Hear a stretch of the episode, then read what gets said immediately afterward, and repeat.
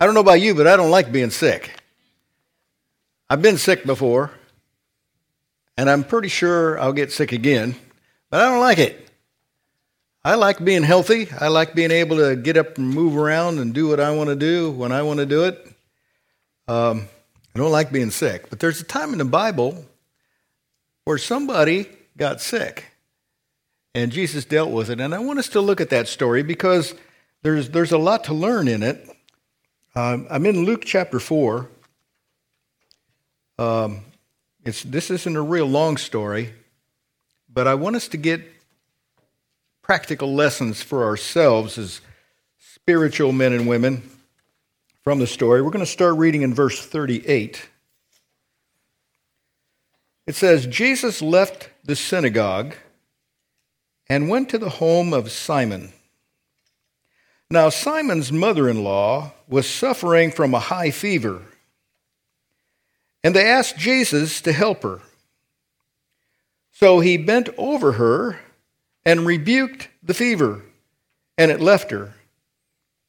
She got up at once and began to wait on them. At sunset, the people brought to Jesus all who had various kinds of sickness and laying his hands on each one, he healed them.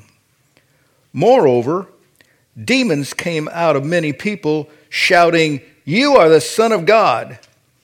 And he rebuked them and would not allow them to speak because they knew he was the Messiah. Demons know some things we don't know. They knew that Jesus was the Messiah. We don't know that. We're learning it little by little.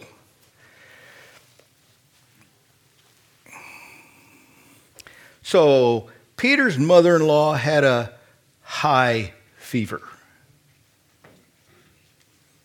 A fever is a sign of infection. There's some kind of infection going on in her body.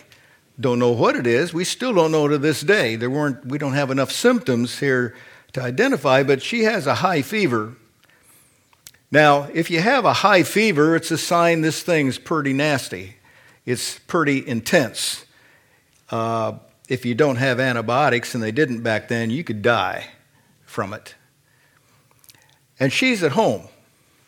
Now, if we, go if we would look back up to verse 31, which we're not going to take the time to do, but if you want to check me out, you can do that. It says this was a Sabbath it was a Sabbath day. So Jesus went to the synagogue on the Sabbath. It's like you and I going to church on Sunday morning or, in, in our case, Saturday night. Jesus went there. And he healed somebody, and that we we didn't read that part of the story. Now it's all over. And he goes to Peter's house. Now, I had an opportunity years ago to uh, to, to go on a tour of the Holy Land. And one of the places they took us was the city of Capernaum. And Capernaum is just a, a, a ruins today, but they have certain things they've identified, and archaeologists have excavated out some things. And they found a building that they think was Peter's house. And they've got a, a couple layers of floor plans there on a little sign for you to look at. There's not much to see because it's not that big. And then they will take you about two blocks away to where the synagogue in Capernaum was. And they show you the footprint of that building and uh, two blocks. So Jesus walked about two blocks from the synagogue in Capernaum to Peter's house because it's dinner time. How many know what that means? Sunday dinner, you don't have sandwiches and leftovers, right? Sunday dinner, you eat pretty good. So he's going home after the church service. And Peter's mother in law is sick, which tells me that's probably put some stress on Peter's wife. This is her mother. Maybe she's going to die. But she's the hostess. It's her job to make sure Jesus gets a good meal. And every place Jesus goes, he's got 12 disciples following him. This is a big responsibility she's got, and her mother's in the other room about to die. You see the, you see the stress, you see the story here that's being unfolded. The reason I'm talking to us about this is because it, there's an infection in Peter's mother, mother in law, and infection has to be dealt with. So we're to we're calling this message faith fever because we can get an infection in our faith. And if we get an infection in our faith, it can kill us. It'll certainly kill the church and keep the church from being able to be healthy and growing and what the Lord intends it to be. In a recent poll, and you know polls are tricky, you can kind of stack the deck any way you want with a poll by deciding who you're going to ask certain questions. But in a recent poll, uh, the Gallup poll people did a survey, and they to ask people what religion they were in America. 50% said no religion. 50%. That's a serious issue. Would you agree? 50% don't declare any faith. They don't want to be seen as a part of any organized religion. Maybe they believe, but they don't want to be identified with any faith. What has infected us? That's a fever in the church. It's a fever in America. We say, in God we trust, but 50% of all Americans say they don't have any religion.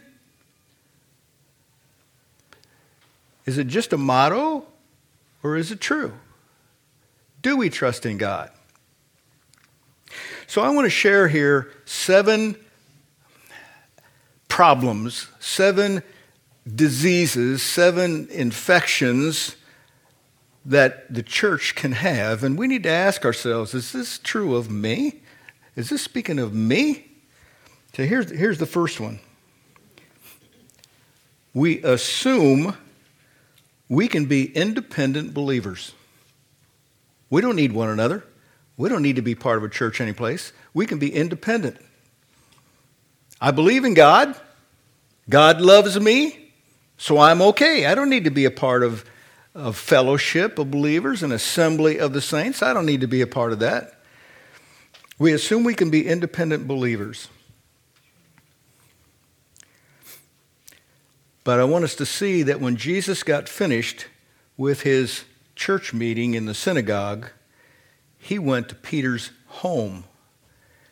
He didn't say, I'm wore out, I've exhausted myself, I've, all this spiritual energy's come out of me, and a lot of people got healed and set free. I just need to get away and unwind. No, he wanted to be where the people were. We need to interconnect with one another. We need to lock arms with our brothers and sisters. The church will die if we're all lone rangers. I'm old enough, I like watching old Lone Ranger TV shows. Lone Ranger always had Tonto. But you know, he never had a home anyplace. He was always camping out going from one crisis where he could be the hero to the next crisis where he could be a hero. He never settled down and was the marshal anyplace. He was always running, moving from here, moving there. He was an independent ranger, the lone ranger, all by himself. Lone Ranger Christians not only drag the church down, but Lone Ranger Christians drag themselves down because the Holy Spirit that gives guidance to each of us is living not just in me, it's living in people all around me. And when I interact with brothers and sisters that have faith and they have the Spirit of God inside of them, when I interact with those people, I benefit. If I don't interact with those people, then the only influence I have in my life is what I watch on television. whatever news channel I watch is going to influence me. I don't, I don't get the truth, I get somebody's uh, perspective. There's a kind word. Hebrews chapter 10, verses 24 through 25 says, And let us consider how we may spur one another on toward love and good deeds, not giving up meeting together, as some are in the habit of doing, but encouraging one another, and all the more as you see the day approaching. The day, capital D, that means the day of the Lord, when He comes back again. As we see the world around us changing, and we see it more and more lined up with the, you know, the second coming, and I see that, I see those signs, do you? The more we see those signs of the world is, is in a mess, and we've turned our back on God who brings blessings, we're in trouble. We need each other. Everybody turn to your neighbor and say, I need you. We need each other. That's the first, first infection that can come in, into our lives. Here's the second infection we await sinners to attend church. We're praying for revival. Yeah, keep right on praying. And we're just going to keep waiting for God to bring them in. I got news for you. He's not going to bring them in. He's called us to go and bring them in. Did you read how this story ended? The believers went out and brought people in. I'll talk about that in a little bit. We await sinners to attend church. Now it says when Jesus found out that she was sick, he went over and he bent over her. Now, my native language is King James Version. I read that in that, and it says he stood over her. Well, in my mind, there's a big difference between bending over her and standing over her. So I wanted to know okay, what is the Greek word? What does it really mean? So I looked that Greek word up in Strong's Concordance to see what, what he said it means. And he says it means to be present assault, come, be at hand, and stand by. So Jesus went over and stood by her, gave his attention to her, focused on her. If you want to see somebody set free, you got to stand by them.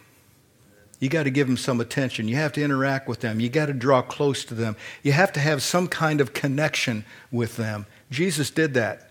And he's trying to teach us. If, if we have this infection of awaiting sinners to come, nobody's going to come, and our church will just be like those thousands of other churches who close their doors over and over again because nobody's coming. We're all praying and waiting for them to come in. Somebody's got to go get them. I wonder who can go get them. Somebody's got to talk to these messed up people whose lives are just like mine used to be and probably just like yours used to be. Somebody's got to give them the truth. Somebody's got to take them by the hand and show them the right way. Somebody say, Amen. She needed delivered, and there's a whole lot of Christians that need delivered. We had things happen in our lives down over the years that, that, that became a bondage to us. And we learned that hurts, so we just put up defenses and keep that infection safe inside of us. Jesus come to deliver that infection. He wants to set that free. The church if it's not careful, we expect sinners to clean themselves up before they come to church. They don't know how to clean themselves up, and they don't even know that they want to clean themselves up. Jesus wants to clean them up. We need to go get them while they're still dirty and drag them in here. We need to go get people who are still mixed up and bring them to God's house so they can meet Jesus. Matthew 28 19 says this Therefore, go and make disciples of all nations, baptizing them in the name of the Father, the Son, and the Holy Spirit. Go, go and make disciples. How do you make a disciple? You sit down and you coach somebody, you mentor somebody, you just give them life lessons. That's how you disciple them. It's not that difficult. A coach, a mentor, we know how to do that. That's discipling somebody. But involve God in that process, and you're making disciples. Making disciples of all nations. The word there is ethnos, all ethnic groups, all kinds of people the rich, the poor, the educated, the uneducated, the, kind, the people like me and the people that aren't like me. Go get them. That's our orders. Go find them. Take them by the hand and lead them to the cross. Somebody say amen again. That's an infection if that's our attitude. We're just going to wait for them to come in. Here's the third thing. Boy, I got to move. We accept that faith should be private, personal. My faith is private. My faith is personal. But that doesn't mean I'm supposed to keep it to myself. If it's real faith, it's going to be so real and so potent, it's going to find a way to leak out.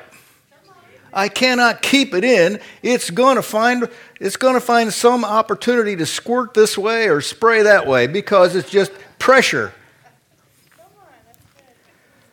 Oh God, help us to have that kind of pressure. It says when what we read, the people brought to Jesus all who had various kinds of sicknesses. We focus on the sick people that Jesus healed, but we don't dare forget that it was the people that brought them. Somebody had to go get the sick people and bring them in so that Jesus could then heal them. Somebody's got to do this. And her healing inspired other people to go and bring people in so that they could be healed. You see that? The people that were it doesn't say they had great faith, so they crawled into where Jesus was. No, it was people went and got him. This is how the gospel spreads. This is, the, this is how the good news is supposed to work. Those of us that have experienced it, we're supposed to be sharing it with people who haven't. If we keep it personal and private and keep it to ourselves, the world just gets worse and worse and worse. And who are we going to blame? That they never did come to Christ. It's our responsibility to pass on the faith that we have. Here's number four the fourth kind of infection that can get in the church. We align tradition with spirituality. Tradition can be spiritual if it's got some meaning, but just tradition in itself isn't necessarily spiritual. There's a couple things that Christians, and maybe it's people in our church, maybe it's people in other churches, but Christians have a problem with, with it. We, we fear change. We like it the way it is, we just don't like change. I, I remember, I'll tell you this story. Um, many, many years ago, uh, there was a, another church in CMI. I'm not going to tell you where, but it was in northern Indiana. It was in a city that you'd recognize, and they had a, a pretty sizable church. And the pastor uh, was, was kind of old, I remember. And uh, I went, I was able to go to his funeral when he finally passed away, and someone else in the church then became the pastor. And uh, while he was the pastor, the church wanted to honor him. So they, they had a painting made of the pastor. Uh, it was a, like a full size painting, big, big picture. And they put it in the foyer of their church so everyone that came in would, would see this is our founding pastor. Well, that was a long time ago.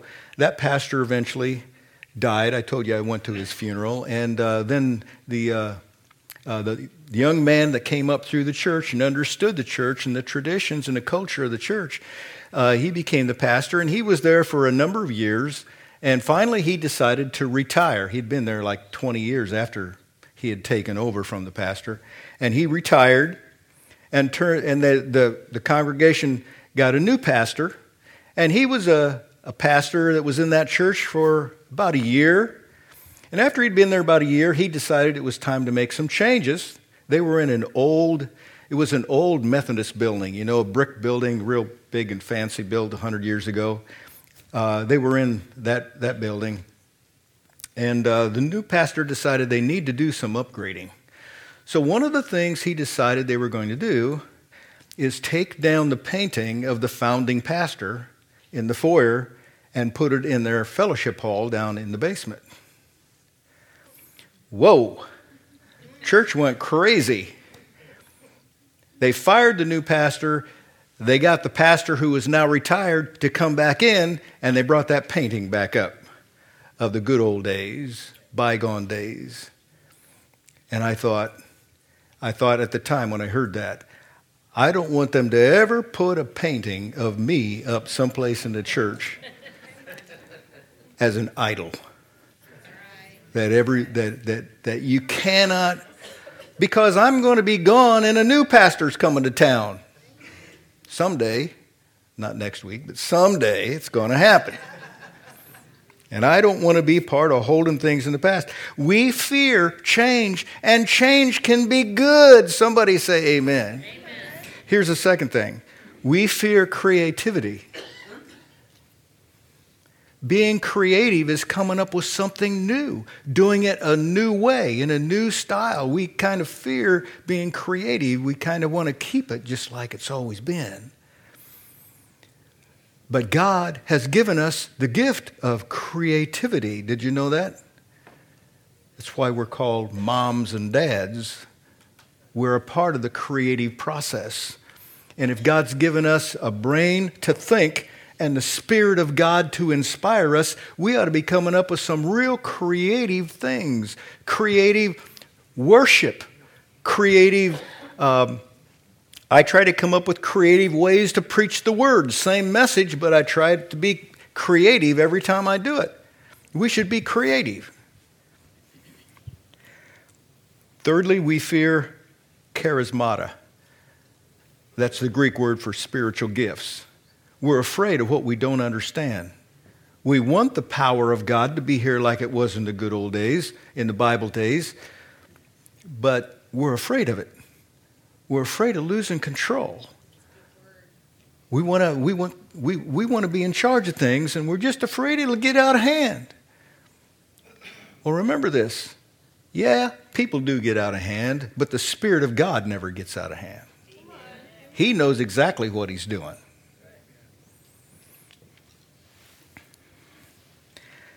And remember this if Jesus isn't in church, you go home with the same demons you had when you came in. He's the only one that can deliver you and set you free.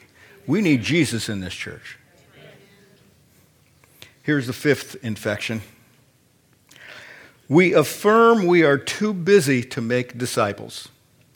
We know that's what the Lord tells us to do, but we're just too busy. I mean, we, we work all day and then we have, have re- family responsibilities and we got to fix this around the house and maintain that around the house. And, and, then I, and then the pastor's asking me to come do something else.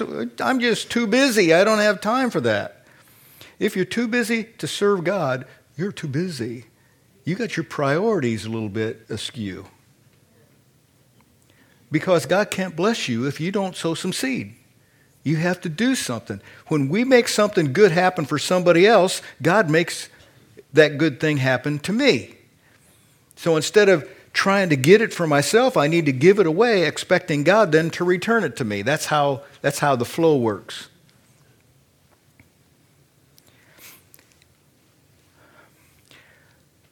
Peter's mother in law, once Jesus rebuked that fever and healed her, it says she got up at once and began to minister on him to him to wait on him to minister to him. First thing she did is get out of bed and started serving him. If Jesus has delivered us and set us free, first thing we need to do is get up and serve him, do something for him. First thing we do.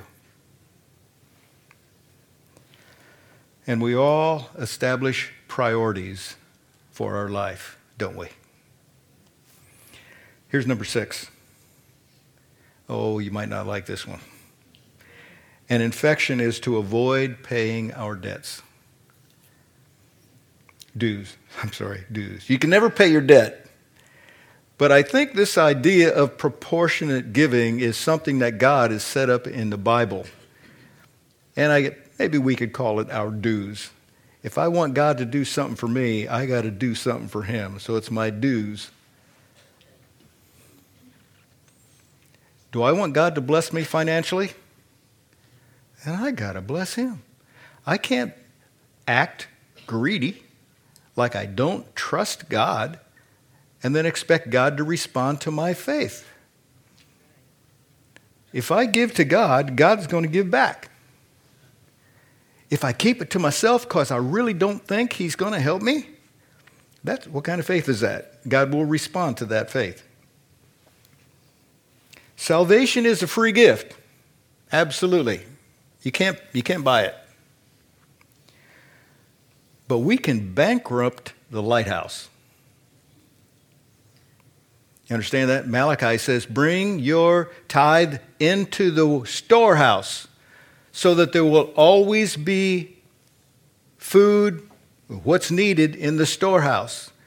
He didn't say ship it off here and ship it off there and do what you want with it. Bring it to the storehouse. We can bankrupt the storehouse. That would be a tragedy. And that would certainly not help America get strong again, get healed. Here's number seven.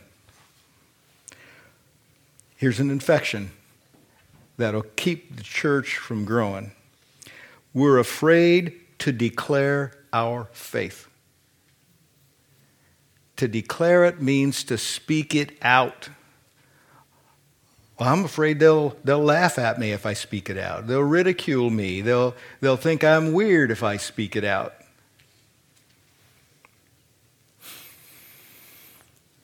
Romans chapter 10, verses 9 and 10 says, If you declare with your mouth Jesus is Lord, and believe in your heart that God raised him from the dead, you will be saved. For it is with your heart that you believe and are justified, and it is with your mouth that you profess your faith and are saved. When I speak out, the Lord has delivered me. I am free from that. When I speak it out, it begins to be reality. If I don't speak it out, everything stays the same. There's some things we need to declare. Now, remember I told you that this was the Sabbath? And Jesus was in the synagogue. And then he went back to Peter's house, healed Peter's mother in law then it says, the last verse we read, it says, at sunset. At sunset, the people began to bring all these sick people in. What's the significance of at sunset? When the sun sets, the Sabbath is over. Not supposed to do any work on the Sabbath. But when the sun goes down, Sabbath is over, let's all go get our miserable friends. Let's, let's go get those people who have no purpose for living. They're home, they're sick, they're, they can't function. Let's go get those people and let's bring them to Jesus because Jesus can do something with that life that has no purpose. He can give it purpose. But it must be spoken out. You and I have to speak it out. And the healing that Peter's mother in law received inspired other healings. The healing that you received should inspire other people's healings. The deliverance that I received should inspire other people's deliverance. That's why, that's why I keep coming back and I retell the story about when I met Jesus and, and uh, when I received the baptism of the Holy Spirit and how grateful I am to what God did in my life. I keep telling the story because I'm hoping it will inspire you to step up and receive the same thing.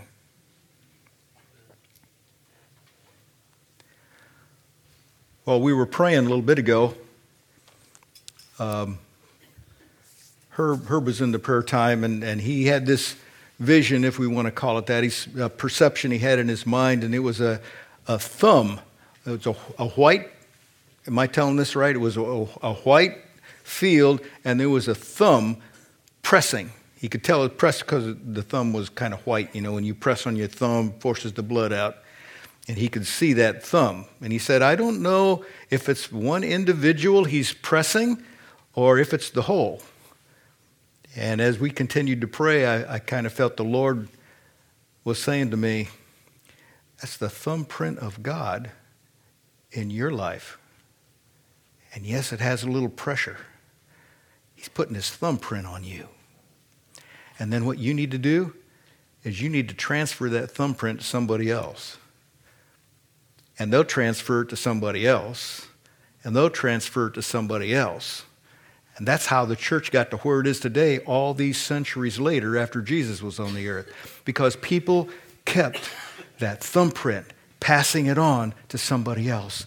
And I want to encourage you, my brothers and sisters, keep the thumbprint passing. And yeah, it takes a little pressure. But that's how it continues to spread. And I want to see the church of Jesus Christ spread. I want to see it grow, and that means new people. That means new souls getting set free. I want to see the church excited, and that means new people getting healed, new people getting delivered, new people getting inspired. I want to see that. Do you want to see it? Amen. Let's stand together.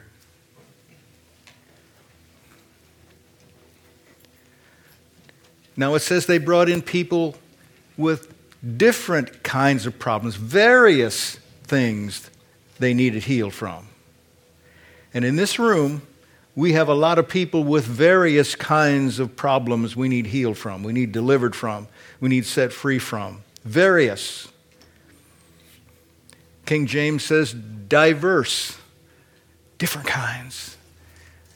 But Jesus healed them all. Every one. So healing isn't just physical, getting rid of the fever. Healing can also be deliverance from baggage in the past that's sunk barbs into us and it's holding us back like an anchor. He wants to set us free. Do you believe that? Heavenly Father, I pray for my brothers and sisters. I pray for myself because I'm no different than anybody else. I got the same issues everybody else has. And I'm praying, God, that you will flush these things out as your thumbprint comes down upon each individual, every one of us, God, and you put pressure on us to be more like you. You put pressure on us to speak out our faith. You put pressure on us to reach out to you and get a little closer. As you put that pressure on us, God, I pray that you're going to help us see what it is. You're going to help us, you're going to reveal to us, you're going to give us discernment of spirits, God, that we're going to be able to see things we hadn't seen before that were right there in front of us. Lord, I ask that your sweet Holy Spirit would move right now as I'm speaking. People who have been running away from you, I pray, God, right now, tonight, that you're going to set us free. You're going to help us to see. Instead of running away because of our shame, we need to run to you so that we can find mercy. You're a mercy giver, and we thank you for it. Hallelujah, hallelujah, hallelujah.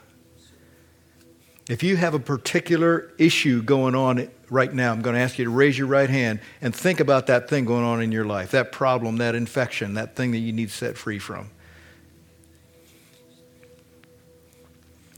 Lord, you see these right hands raised all over this room. People who acknowledge that they have an issue and they want to be set free from that issue. They don't want to be uh, uh, uh, held behind into the past, God. They want to launch into the future. And so, Lord, we ask in Jesus' name that you're going to let something happen this next week, in the next seven days, God. Let something happen in their life that opens that up, that wound up, and begins the healing process. We speak to the power of Satan because I know that he's attached himself to some of us in this room. An oppression, not, not, a, not a possession, but a, a, an oppression. I know he has. I speak to you, Satan. You've got to leave. You've got, uh, over these next days, as, as truth is coming out, I tell you, you've got to leave in the name of Jesus. Let the power of God move through the saints, the men and the women and the boys and girls of God. We expect it because we're praying this in Jesus' glorious name. And all God's people said, Amen. Amen. Amen.